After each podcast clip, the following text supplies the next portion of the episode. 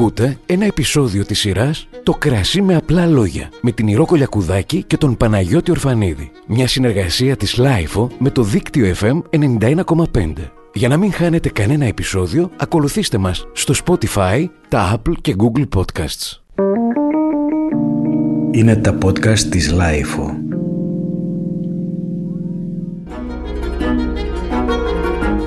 Γεια σας, είμαι η Ροκολιακουδάκη, είναι ο host, διπλώμα WSET και μιλάμε με τον Παναγιώτη Ορφανίδη για το κρασί με απλά λόγια. Εδώ, εδώ είμαι κι εγώ, Ηρώ. Περίμενε, περίμενε, περίμενε να βάλω λίγο στα ποτήρια μας αυτό το ωραίο το κρασί. Έλα, έλα, για βάλε.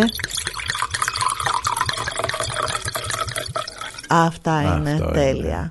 Λοιπόν, σήμερα θα μιλήσουμε για τη ρετσίνα. ε. Ε, να μην μιλήσουμε για τη ρετσίνα. Ε, μα Δεν γι' αυτό έπρεπε. Έπρεπε να Αφού βάλω το στο είχαμε ποτήρι πει μας κιόλας. μια ωραία ρετσίνα εδώ πέρα που έχουμε.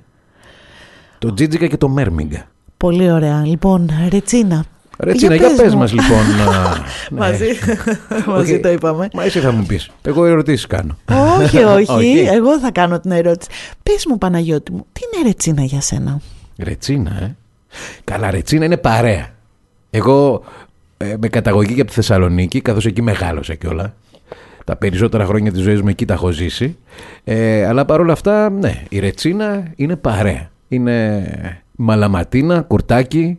Ναι, εντάξει, αυτές είναι οι πρώτες ε, ρετσίνες που δοκίμασε ο κόσμος και, και έχει συνδέσει τη ρετσίνα με αυτά τα... μ, Και ήταν πρωτοπόροι στην παραγωγή, στη μαζική παραγωγή ρετσίνας αυτά τα δύο εινοπία. Έτσι, και τη θυμάμαι εγώ τη ρετσίνα βεβαίως. Τώρα δεν ξέρω, εσύ θα στραβώσει λίγο τα μούτρα σου, αλλά εμείς είχαμε και την τουμπαλίμπρε πάνω. Αυτό πάλι... Είχαμε το τούμπα λίμπρε, δηλαδή ρετσίνα Πες- κοκακόλα. Αν και εμένα δεν μου άρεσε τόσο πολύ, ποτέ δεν μου άρεσε ιδιαίτερα η κοκακόλα. Σου άρεσε δηλαδή με αλλοιώνει Sprite. τελείως. Έβαζα σπράιτ. Εντάξει, θα σου πω κάτι και εγώ, γιατί έχω περάσει και εγώ από τη Θεσσαλονίκη στα 20 μου. Α, και εγώ το έκανα πέντε αυτό. χρόνια, δηλαδή. Ναι, ναι, σε ευχαριστώ πάρα πολύ. Να είσαι καλά, παιδί μου. Κερασμένη μια ρετσίνα. και, κοίτα, μιας και μου αρέσουν και τα bubbles, υπάρχουν και bubble ρετσίνες πλέον, οπότε όλα. Θα ανοίξουμε και ένα bubble κάποια στιγμή. Τέτοιο. Όμως η ρετσίνα, ρε παιδί μου, είναι μια ανάμνηση, είναι ένα ταξίδι στο χρόνο. Όντως. Γιατί αν καλοσκεφτείς είναι και το κρασί που ουσιαστικά μ, η- έχει μια ονομασία κατά παράδοση και μπορούμε να φτιάξουμε ρετσίνα μόνο εμείς εδώ στην Ελλάδα. Δηλαδή αν κάποιος θέλει να κάνει αυτή την τεχνική π.χ. στην Ιταλία δεν μπορεί να την πει ρετσίνα. Μόνο Α. οι Έλληνες, ε, επειδή είναι παραδοσιακός τρόπος συνοποίησης, μπορούμε να πούμε αυτό το τύπο κρασιού ρετσίνα. Αυτό δεν το ήξερα. Ονομασία Είδες, κατά ένα παράδοση. Να ε. σας α, μ, πω και Ωραία. κάτι. Για πάμε λοιπόν να το αναλύσουμε λίγο. Τι είναι η ρετσίνα ακριβώς; Λοιπόν, Βάζουμε ρετσίνη μέσα. Ακριβώς, πάρα πολύ σωστά. Η ρετσίνα ουσιαστικά είναι ένα κρασί. Θα μπορούσε να είναι από οποιαδήποτε ποικιλία Ναι, λευκή, ναι, φαντάζομαι. ε, κατά παράδοση η ποικιλία που είναι μ, συνυφασμένη με τη ρετσίνα είναι το σαβατιανό. Όπως λέγαμε και την προηγούμενη, στο προηγούμενο podcast. Ναι, ε, βέβαια και ο Ροδίτης α, μας έχει δώσει πολλές ρετσίνες. Και το ασύρτικο. Τώρα και το ασύρτικο και, και άλλες ποικιλίες. Οπότε επί Αυτή της είναι η ουσίας νέα είναι- γενιάς τώρα οι ρετσίνες. Θα μας τα πεις μετά. Θα Ναι, φαντάζομαι. Εγώ θέλω να, ξα- να ξεκινήσω από την ιστορία της, να σου πω, να α, ταξιδέψουμε μερικά χιλιάδες χρόνια πριν. Χιλιάδες; Αλλά πριν πάμε εκεί, ας τελειώσω πρώτα ότι είναι ένα ουσιαστικά λευκό κρασί που κατά τη διάρκεια της αλκοολικής ζύμωσης γίνεται η πρόσθεση ρητίνης, ρετσινιού λοιπόν, από πεύκο. Όπου είναι και τρόπος συντήρησης, ας πούμε, του. Εκεί τώρα κρασιού. θα πάμε χιλιάδες χρόνια πίσω. Στην α, αρχαία Ελλάδα λοιπόν είχαν, ε, όταν φτιάχνανε κρασί και χρησιμοποιούσαν τους α, πύληνους αμφορείς για να κλείσουν και να κολλήσουν το καπάκι πάνω στον αμφορέα ώστε να αποφευχθεί η οξύδωση του κρασιού ε, χρησιμοποιούσαν ρητίνη από πεύκο για να κλείσει το καπάκι. Ναι. Επίσης το αλήφανε μέσα το εσωτερικό του αμφορέα με ρητίνη για να μ, μην έχουν διαρροές από το υγρό. Ναι. Σαν στεγανοτικό ας πούμε. Οπότε είδαν α- αυτοί τώρα ότι πρώτον το κρασί διατηρείται περισσότερο, δεν γίνεται ξύδι, γιατί έχουμε πει ότι η φυσική απορία του κρασιού είναι να γίνει κάποια στιγμή ξύδι. Και επί της ουσίας ο εινολόγος είναι αυτός ο άνθρωπος που θα κάνει όλες τις διαδικασίες που χρειάζονται για να παρατείνει αυτή την φυσική κατάληξη. Ναι. Και να Ε, της δώσει μεγαλύτερο ενδιαφέρον. Και να της δώσει μεγαλύτερη διάρκεια ζωής ας πούμε. Ναι. Οπότε προφανέστατα είδανε ότι δεν οξυδώνεται άρα μπορούσαν να το χρησιμοποιούν α, και να γίνεται αυτή η διατήρηση του κρασιού. Φαντάζομαι τους άρεσε και η γεύση. Και όμως. μάλλον τους άρεσε και η γεύση. Και έχουμε βρει α, στην περιοχή του Μύρτου, στη Νότια Κρήτη, Στο Λασίθι, αν δεν κάνω λάθος. ε, πύληνα δοχεία που έχουν α, δείγματα ε, α, Ρητίνης. ρητίνης και χρονολογούνται γύρω στο 2700 π.Χ. Οπότε βλέπουμε μ, ε, μια μεγάλη παράδοση της παραγωγής αυτού του κρασιού οπότε χρόνο με το χρόνο, ε, χιλιετία με τη χιλιετία έφτασε και στις μέρες μας και διατηρήθηκε και η Ρετσίνα κακά τα ψέματα είναι η ελληνική ιστορία του κρασιού. Έτσι. Λοιπόν και όπως λέει και ο καθηγητής Τζεδάκης, ε, κάθε δοχείο και οστό έχει μια ιστορία να πει, οπότε η Ρετσίνα είναι, αυτό είναι ένα αποτύπωμα της α, εινικής ιστορίας α, αυτού του τόπου. Και αυτού του κόσμου θα έλεγα, γιατί όταν μιλάμε για το 2700 π.Χ. είναι και του κόσμου ολόκληρου ίσως. Εντάξει, σωστό και αυτό. Ε, θε- θες να σου πω μια ιστορία που μου είχε συμβεί όταν α, δούλευα στο Ταμάμ; Βεβαίως. Λοιπόν, είμαι τώρα στο Ταμάμ. Έχει κάτσει ένα ζευγάρι, οι οποίοι είναι Αμερικάνοι. Δεν ξέρω αν την έχω ξαναπεί αυτή την ιστορία, αλλά δεν πειράζει. Ξέρεις, Και εγώ, σαν τους παππούδες, μου επαναλαμβάνω τις Σώπα, μα. ιστορίες. λοιπόν, είναι τώρα ένα ζευγάρι. α, late 60s ας πούμε, αρχές α, 70s θα το πω έτσι, α, 60 φεύγα 70 κάτι. Ε, πολύ ωραίο ζευγάρι, ένας κύριος και μια κυρία κάθονται στο τραπεζάκι τους. Ε, πάω εγώ, ωραία, τους λέω τι θέλουν να πιούν, η κυρία θέλει να πιει ένα σαρντονέ, ωραία, της δίνω το σαρντονέ της γυναίκας, ο κύριος θέλει να πιει α, ρετσίνα. Τότε εγώ είχα στη λίστα μου το δάκρυ του πεύκου από το ενωπείο και χρή και του λέω έχω μια πολύ ωραία ρετσίνα από ασύρτ που έχει περάσει βαρέλι, είναι πολύ βραβευμένη, είναι μια εξαιρετική, ένα εξαιρετικό κρασί που θα πηγαίνει πολύ ωραία με τα φαγητά σου. Του είπα όλο το story.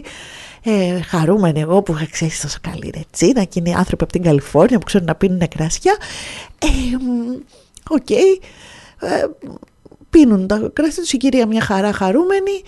Ο κύριος έχει το ποτήρι, το κάνει από εδώ, το κάνει από εκεί, το στριφογύριζε. Πάω λοιπόν και του λέω, α, είναι όλα εντάξει, είστε μ, χαρούμενοι, α, σας αρέσει το κρασί που πίνετε. Και μου λέει, ξέρεις, καταλαβαίνω ότι αυτά που μου είπες όλα είναι αληθινά, το κρασί είναι εξαιρετικό. Αλλά λέει, δεν έχω λέει αυτή τη γεύση που είχα όταν ήμουνα 23 και ήμουνα στα Μάταλα και κάπνιζα πότ και ε, ήμουν χίπης. Α, λέω τέτοια γεύση θέλετε; Μου λέει ναι. Λέω εντάξει. Πάω στο, πάω στο απέναντι ταβερνάκι, λέω ποια ρετσινά έχετε, μου παντούντου. Α, παίρνω ένα ποτηράκι, ξέρεις, αυτά του καφενείου, βάζω μέσα τη ρετσίνα, την παίρνω, την πάω στον άνθρωπο. Του λέω εντάξει, α, νομίζω ότι εδώ θα τα καταφέρουμε. Παίρνει το ποτηράκι, ο άνθρωπος κλείνει τα μάτια του, πίνει. Ω, μου λέει, τώρα είμαι 23 πάλι. και ξέρεις, α, δείχνει ρε παιδί μου ότι είναι μια, ανα- Μνήμες. είναι μια ανάμνηση Αυτό. αυτή η εμπειρία. Δηλαδή το ότι, ε, κακά τα ψέματα, ότι πίνουμε ένα κρασί, ε, ρετσίνα ή μη, ε, εντάξει, και ταξιδεύουμε σε μια ανάμνηση που αυτής της χώρας επί της ουσίας. Γιατί κακά τα ψέματα έρχονται καλοκαίρι, το συνδέουν με κάτι πολύ ωραίο, με κάτι μ, ξεμιαλιστικά ωραίο, Έτσι. με κάτι ανέμελο. Οπότε α, αυτό δεν πρέπει να το ξεχνάμε εμείς οι, οι του κρασιού. Ναι. Ότι αυτό δημιουργούμε στον κόσμο. Αυτό, α, δημιουργείται μνήμες πραγματικά. Ούτως Και- ή άλλως νομίζω το κρασί όταν θα μπει στο τραπέζι σημαίνει ότι είναι μια παρέα. Και όσο καλύτερη η παρέα, τόσο καλύτερες και οι μνήμες και πάντοτε είναι συνυφασμένες και με το κρασί. Ε, Ισχύει αυτό είναι. Και τέλος πάντων, αν είναι ένα κρασί στην Ελλάδα που μας φέρνει μνήμες, είναι η ρετσίνα. Έτσι. Γιατί Το ποιος δεν προσυπογράφω ήταν εγώ. φοιτητές όταν δεν είχαμε λεφτά να, να ξοδέψουμε σε κρασιά. Όταν δηλαδή εγώ πριν πόσα χρόνια ε, δεν είχα λεφτά και δεν πήγαινα στα ταβερνάκια να ανοίγω εμφιαλωμένα Εμφιαλωμένα, κρασιά. ναι. Ρετσίνες έπινα κι εγώ. Ε, με τους φίλους μου ακούγαμε τα ρεμπετικά μας, τα κουτουκάκια, σε αυτά. Εντάξει, η ρετσίνα δηλαδή είναι ένα, είναι ένα κομμάτι του καθενός μας. Και χαίρομαι που κάνουμε αυτή, την, α, αυτό το podcast σήμερα για τη ρετσίνα. Λοιπόν, ε, θα μου πεις τελικά αυτό το τι πίνουμε τώρα; λοιπόν, πίνουμε ε, The Cricket and the Ant, το Τζίτζικα και το, με, το Μέρμιγκα από το ενωπείο Μαρκόγεννη που βρίσκεται στο νομό Ηλίας και σου έχω μια έκπληξη. Για πες. Έχω μιλήσει με τον Γιάννη τον Χριστόπουλο, τον, α, επί της ουσίας, τον ιδιοκτήτη του Ινωπίου Μαρκόγεννη. Ε, και Να μας τα πει ο ίδιος, δηλαδή. Να μας τα πει ο ίδιος, γιατί είναι και ωραίος τύπος. Πάρ' τον τηλέφωνο. Για κάτσε να πάρω. Πάμε. Πάμε. Γεια σου Γιάννη. Γεια σας παιδιά, τι κάνετε; Καλημέρα, καλημέρα Γιάννη. Μια χαρά είμαστε. Καλημέρα, καλημέρα, καλημέρα. Πίνουμε εδώ το υπέροχο κρασί σου. Αρχικά να είστε θέλω να καλά. μου πεις πού βρίσκεσαι, γιατί είσαι σε έναν ωραίο τόπο. Τώρα συγκεκριμένα, τώρα που μιλάμε, βρίσκομαι σε ένα, σε έναν αμπελώνα. Με βρίσκεται. Αυτά είναι. Η περιοχή στην οποία βρισκόμαστε εμείς και οι αμπελώνες είναι στην περιοχή της ε, πρώην επαρχία Ολυμπίας. Είναι ορεινή, η ημιορεινή Ολυμπία. Είμαστε στο νομό Ηλίας δηλαδή, ανάμεσα στο, σε μια κοιλάδα, ανάμεσα στον Αλφιό και στο Ιόνιο. Και αυτά είναι και τα στοιχεία τα οποία στην ουσία επισφραγίζουν και, τη, και την προσωπικότητα των κρασιών, αλλά και, τη, και το μικροκλίμα, μεσοκλίμα που θα δώσει και, τα, ιδια- και τις ιδιαιτερότητες σε όλα τα κρασιά που παράγονται. Τι ωραία, τι Ε, ωραίος τόπος. Εκεί α, έχει άβρα από μ, α, αρχαιότητα, δηλαδή έχει μια τεράστια ιστορία και ενέργεια ο τόπος. Να- Εννοείται. α, Εντάξει. Ε, εγώ Πέρα από την είχα... αρχαία Ολυμπία, Ναι, Πέρα ναι, από την στην- αρχαία Ολυμπία, όλες οι, όλη, όλη η περιοχή εδώ πέρα, κάθε λοφάκι, κάθε κορυφή έχει και ένα αρχαιολογικό τόπο. Έχει ισχύει. μια ιστορία από πίσω. Εκεί θυμάμαι ότι είχα βγάλει τα παπούτσια μου και περπατούσα ξυπόλυτη, ξέρεις, στο... μ, Ναι, ναι, ξέρω. Στην αρχαία Ολυμπία ήταν η ενέργεια απίστευτη, οπότε γι' αυτό μάλλον και τα κρασιά σου είναι τόσο ενεργειακά. Ευχαριστώ πολύ. λοιπόν, ε, εμείς λοιπόν α, σήμερα έχουμε στο ποτήρι μας α, The Cricket and the Ant. Το Τζίτζικα και το Μέρμιγκα. Ο Τζίτζικας του Μέρκιας. Για πες μας λίγο αρχικά γι' αυτό, γιατί Τζίτζικας και Μέρμιγκας; Ε, ναι, να σας πω. Ε, βασικά η βάπτιση έγινε πριν ε, δύο χρόνια περίπου.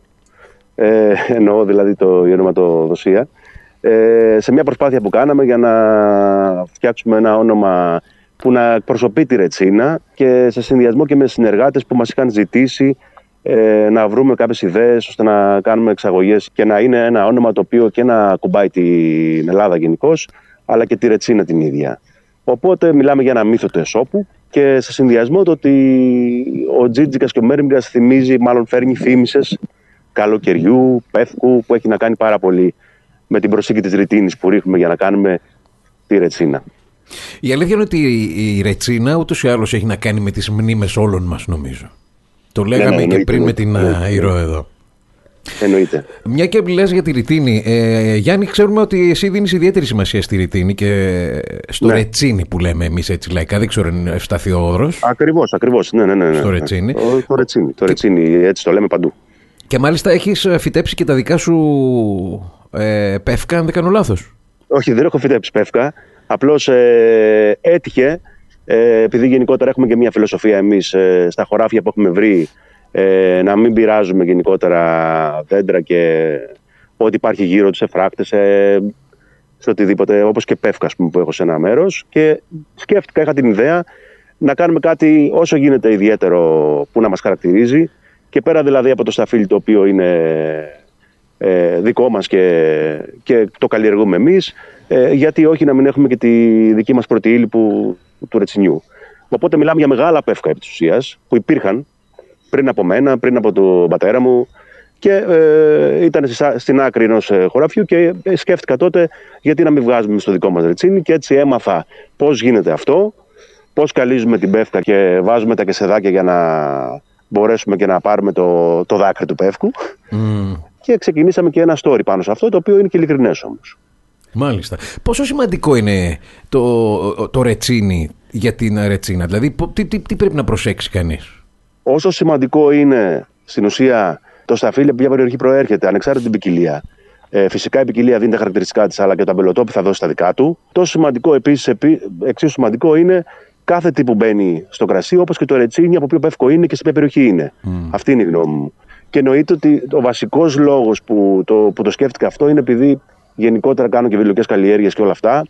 Ε, ήθελα να είναι και κάτι δικό μου που να ξέρω σίγουρα καθαρό, αυτό που λέμε ανέγκυκτο. Δηλαδή να ξέρω ότι είναι δέντρα δικά μου τα οποία τα επιβλέπω εγώ. Μάλιστα.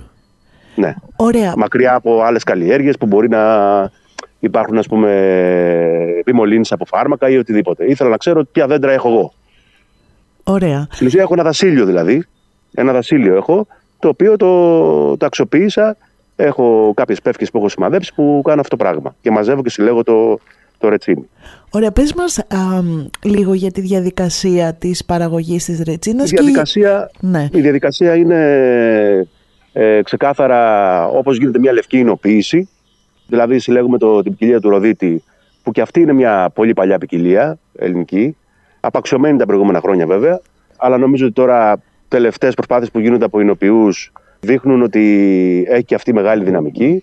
Αυτό ήταν και ένα στίχημα ε, μεταξύ άλλων να αναδείξουμε και, τη, και, τη, και το ροδίτη σαν ε, τι, τι δυναμικότητες έχει και τι, και τι προοπτικές. Κάνουμε μια λευκή εινοποίηση λοιπόν κανονικά, κάνουμε αποφοστρίχωση, κάνουμε μια μικρή εκχύληση ε, τρίωρη προσμοτική και στη συνέχεια κάνουμε ε, απολάσπωση και ζύμωση ελεγχόμενη σε χαμηλές θερμοκρασίες για να κρατάμε τα αρώματα. Προσπαθούμε να φτιάξουμε δηλαδή ένα άριστο ποιοτικό λευκό κρασί και κατά τη διάρκεια της αλκοολικής ζύμωσης γίνεται η προσθήκη του ρετσινιού. Και πες μας λίγο, υπάρχει σύμφωνα με τον νόμο ένα μέγιστο ναι, ναι. όριο α, προσθήκης ρετσινιού. Υπάρχει ένα μέγιστο, αν δεν κάνω λάθος, είναι ένα κιλό στα 100 λίτρα. Οκ. Οπότε, ε, αλλά δεν υπάρχει μίνιμουμ, οπότε εσείς αποφασίζετε απλά να μην ξεπεράσετε ναι, αυτό το μέγιστο. Εμείς, όπως και άλλοι οινοποιοί τελευταία, όπως είπα προηγουμένως, θέλουμε να δείξουμε καταρχήν πρώτα το κρασί και την ποικιλία και συνέχεια να παντρευτεί αρμονικά με το ρετσίνι και να δώσει ε, τον ιδιαίτερο χαρακτήρα του κρασιού και του μπραντ, βάζουμε μικρές δόσεις, αρκετά μικρές, ώστε να μην καπελώνεται αυτό που λέμε, συγγνώμη, εισαγωγικά, να μην καλύπτονται τα πραγματικά αρώματα του κρασιού. Γιατί πάνω απ' όλα μιλάμε για κρασί. Και σεβόμενοι το, το προϊόν, έπρεπε αυτό να το παντρέψουμε έτσι ώστε να έχει αρμονία. Ίσως να το βλέπετε και όλα στο ποτήρι, ειδικά τώρα αυτή η ρετσίνα που, έχει, ε, που είναι εντάξει, αρκετό διάστημα στη φιάλη, έχει ενσωματωθεί το ρετσίνι και ναι μεν υπάρχει, ναι μεν το βλέπουμε, ε, περιβάλλει όμορφα θεωρώ και αρμονικά τα υπόλοιπα αρωματικά τα οποία του κρασιού που πραγματικά θα έβγαινε στη λευκή εινοποίηση και όλα αυτά γίνονται ένα, μια πολυπλοκότητα στη μύτη γενικότερα και πιστεύω ότι το διακρίνουμε αυτό. Είναι πραγματικά ένα πολύ νόστιμο κρασί, είναι μια πάρα πολύ Ωραία ρετσίνα, μπράβο σας. Έτσι, και στη μύτη έρχεται πρώτη η ρητίνη, δηλαδή έτσι τόσο μαλακά και ωραία που όντως δίνει το χώρο των αρωμάτων ναι, ναι. της ποικιλία, αλλά και η ρητίνη όμως είναι διακριτή. Ναι, Έχει αλλά ένα μυστικό η ρετσίνα, θέλει ναι, βασικά θέλει το χρόνος της. Ναι, OK. Okay. Για να ενσωματωθεί το ρετσίνι και να μην, ε, να μην ε, υπερκαλύψει ή, ή να είναι μονοδιάστατο θέλει και το χρόνο και την ποσότητα που θα βάλει.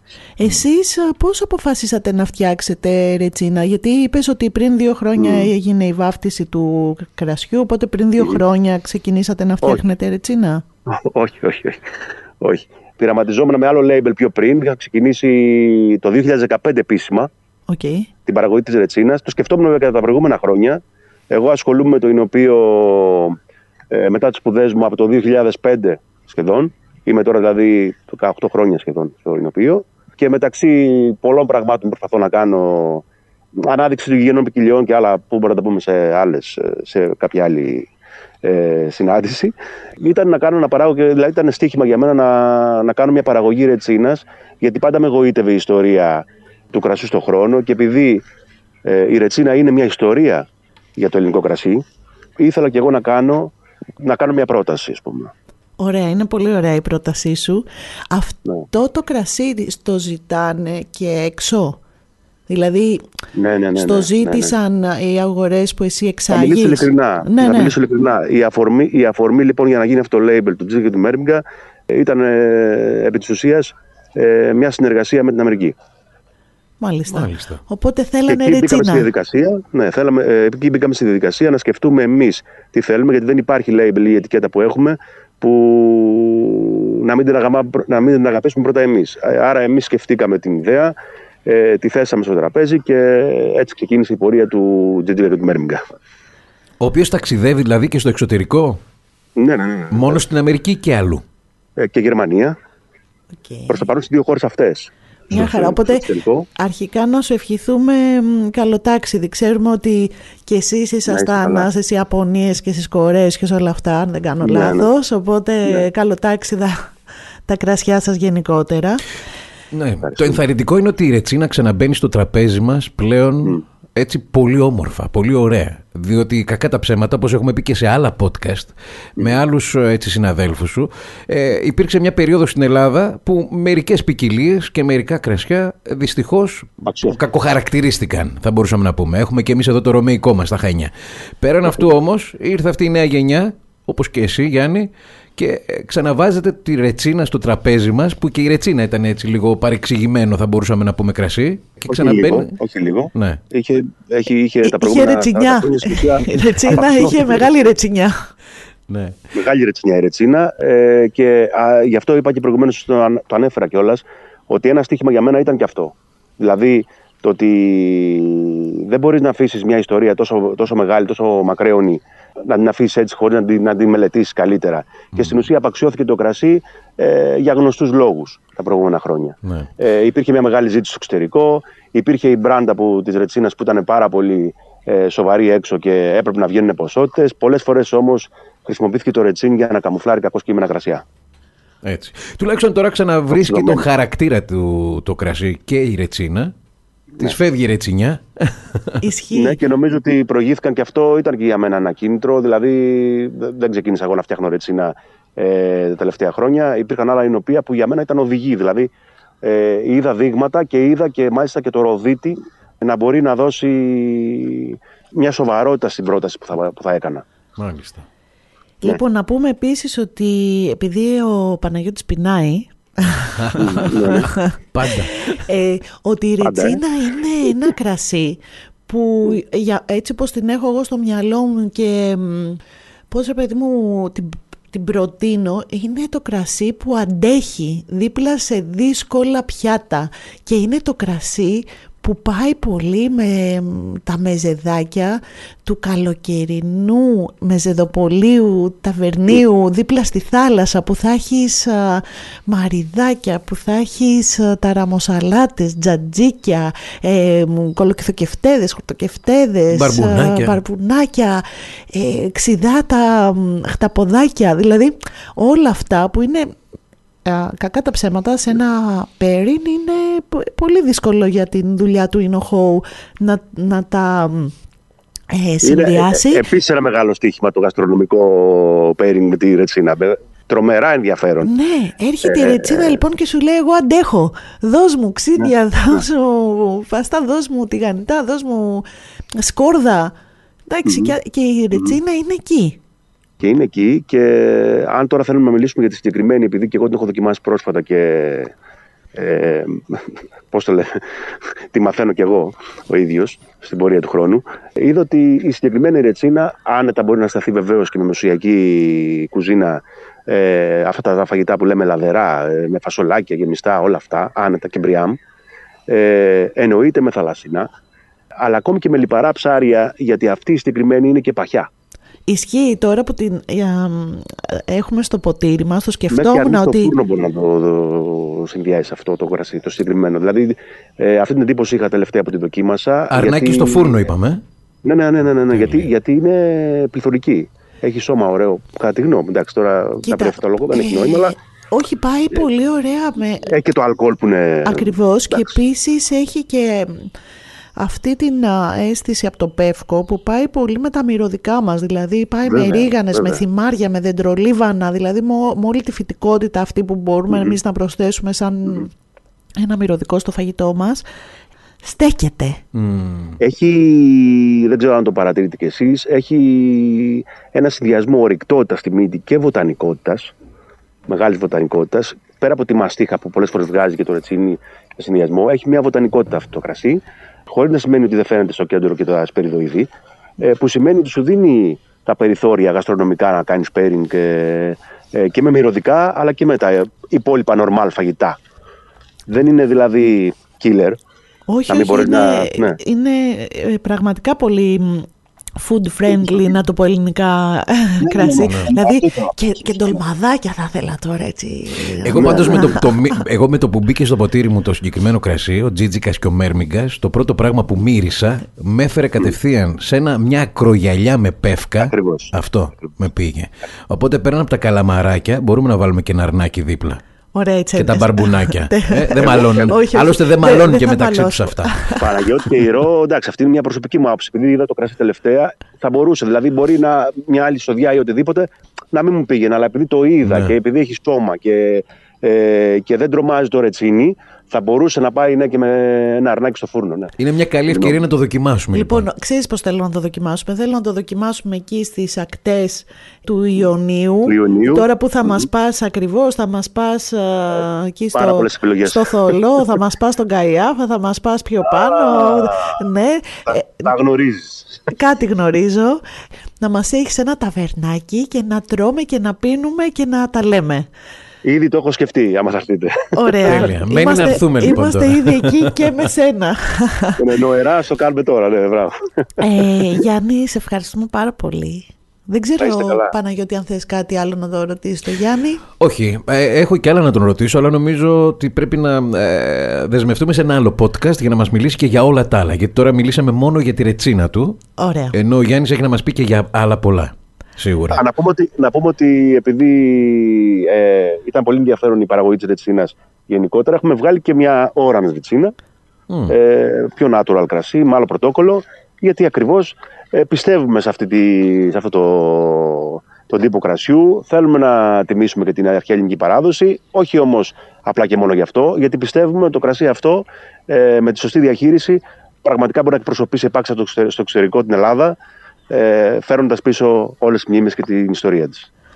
Τέλεια. Τέλεια. Με αυτό θα μείνουμε. Έτσι. Σε ευχαριστούμε πάρα πολύ. Να έχεις μια υπέροχη μέρα. Εκεί ακούγαμε και τα πουλάκια. Όντως, Α, όντως. Τι ωραία. Ναι, ναι, ναι. Θέλουμε και άλλα πουλάκια να ακούμε. Και Τέλεια, μας είμαστε χάνει γιατί εκεί. με ένα ποταμάκι θα τίποτα. Πω, πως, στε- Στείλε μας μια φωτογραφία. ρε, εσύ, στο- Θα στείλω για, να- για, το, για το λόγο του αληθές. Έτσι, Εντάξει, μπράβο. τέλεια. Και θα τη βγάλουμε και στο podcast για να βλέπουν από πού μιλούσαμε. από πού ήσουν όταν μιλούσαμε. Να σε καλά, Να σε έχεις καλά, μια Γιάννη, σε υπέροχη ευχαριστούμε μέρα. πολύ. Σε ευχαριστούμε Εγώ πολύ. ευχαριστώ παιδιά, να είστε καλά, καλή συνέχεια. Επίσης, Ευχαριστούμε. γεια. Γεια σου Γιάννη.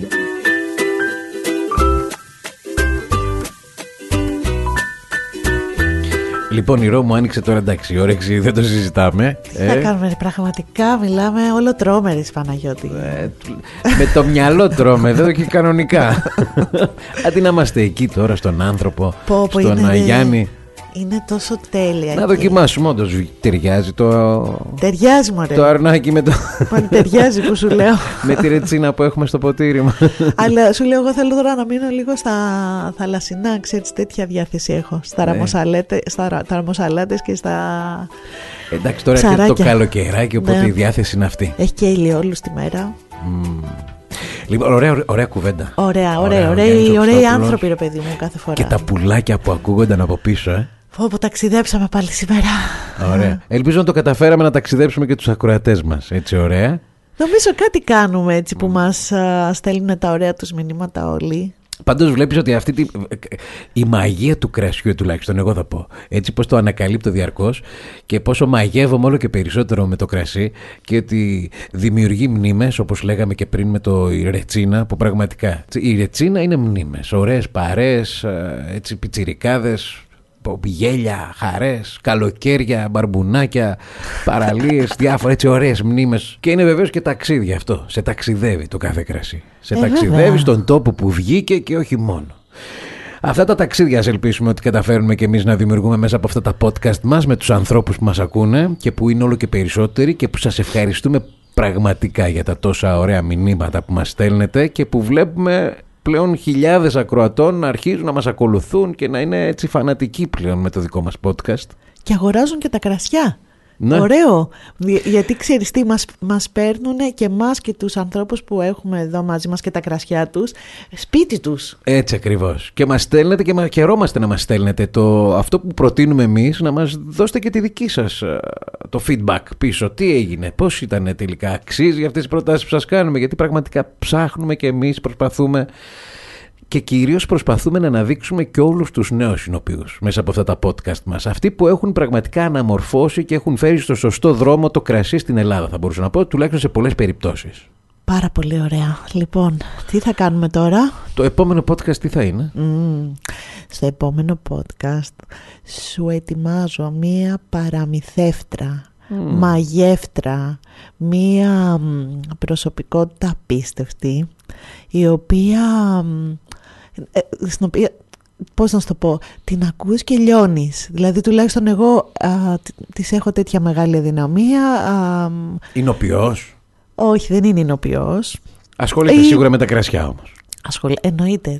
Ε, ναι, Ε, ναι. εντάξει, Ε, ναι. πο- Podcast για Προσπαθώ κρασί να βγάλω κάνω. τώρα να καταλάβω, αλλά... Ε, είναι ο οποίος, εντάξει, δεν τι λες ακριβώς, σχεδόν είναι ο οποίος, ε, εμέσως κάπως. Μμμ, θα το πούμε και αυτό. Τέλος πάντων, μένα αυτή Για η να γυναίκα, δούμε. ρε παιδί μου, με εμπνέει, είναι από, ξέρεις, η- η γυναίκα που πάντα από χρόνια θαυμάζω, που ήθελα πολύ να τη γνωρίσω, που μου την έφερε η ζωή να τη γνωρίσω, να της μιλήσω, να, τη, να την έχω δίπλα μου, να μου πιάνει το χέρι. Μάλιστα. Οπότε χαίρομαι που έχει χρόνο να μας αφιερώσει και Στο επόμενο podcast θα έχω την ευκαιρία να γνωρίσω κι εγώ για ποια λες τελικά και να τη γνωρίσω. ναι, Για να δούμε.